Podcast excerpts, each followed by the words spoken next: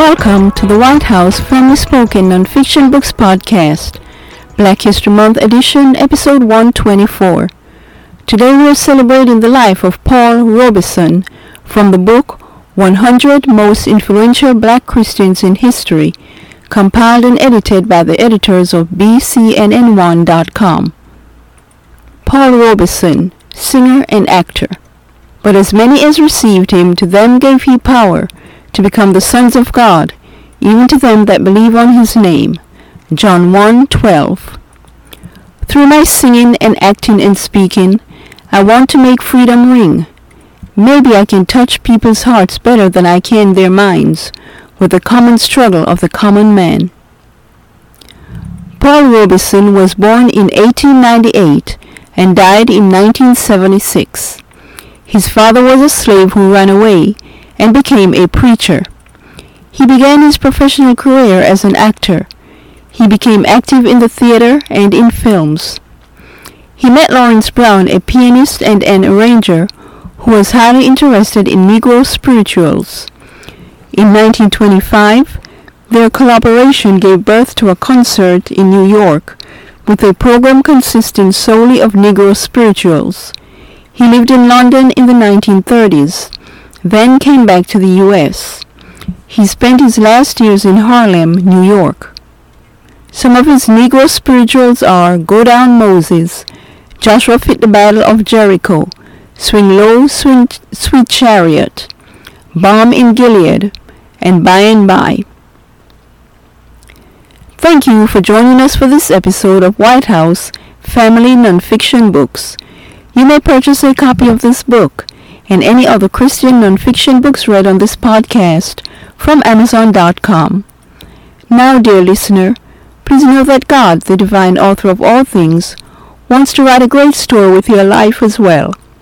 But first, you must give him the pen by trusting him with the life he gave you and surrendering your heart to Jesus Christ as Savior. Here is how. 1. Accept the fact that you're a sinner and that you have broken God's law. The Bible says in Ecclesiastes 7:20, For there is not a just man upon earth that doeth good and sinneth not. Romans 3:23 reads, For all have sinned and come short of the glory of God. 2. Accept the fact that there is a penalty for sin. The Bible states in Romans 6:23, For the wages of sin is death. 3. Accept the fact that you are on the road to hell. Jesus Christ said in Matthew 10:28, and fear not them which kill the body, but are not able to kill the soul, but rather fear him which is able to destroy both soul and body in hell. The Bible says in Revelation 21:8, But the fearful and unbelieving, and the abominable, and murderers, and whoremongers, and sorcerers, and idolaters, and all liars shall have their part in the lake which burneth with fire and brimstone, which is the second death. 4 except the fact that you cannot do anything to save yourself. The Bible states in Ephesians 2 8 and 9, For by grace are ye saved through faith, and that not of yourselves. It is a gift of God, not of works, lest any man should boast. 5. Accept the fact that God loves you more than you love yourself, and that he wants to save you from hell. Jesus Christ said in John 3:16, For God so loved the world that he gave his only begotten Son, that whosoever believeth in him should not perish but have everlasting life. With these facts in mind, please repent of your sins, believe on the Lord Jesus Christ, and pray and ask him to come into your heart and save you this very moment. The Bible states in the book of Romans 10, 9 and 13, that if thou shalt confess with thy mouth the Lord Jesus, and shalt believe in thine heart that God hath raised him from the dead, thou shalt be saved. Whosoever shall call upon the name of the Lord shall be saved.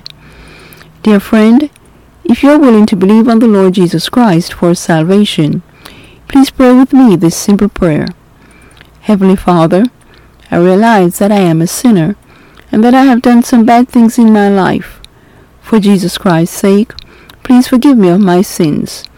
I now believe with all of my heart that Jesus Christ died for me, was buried, and rose again. Lord Jesus, please come into my heart and save my soul and change my life today. Amen.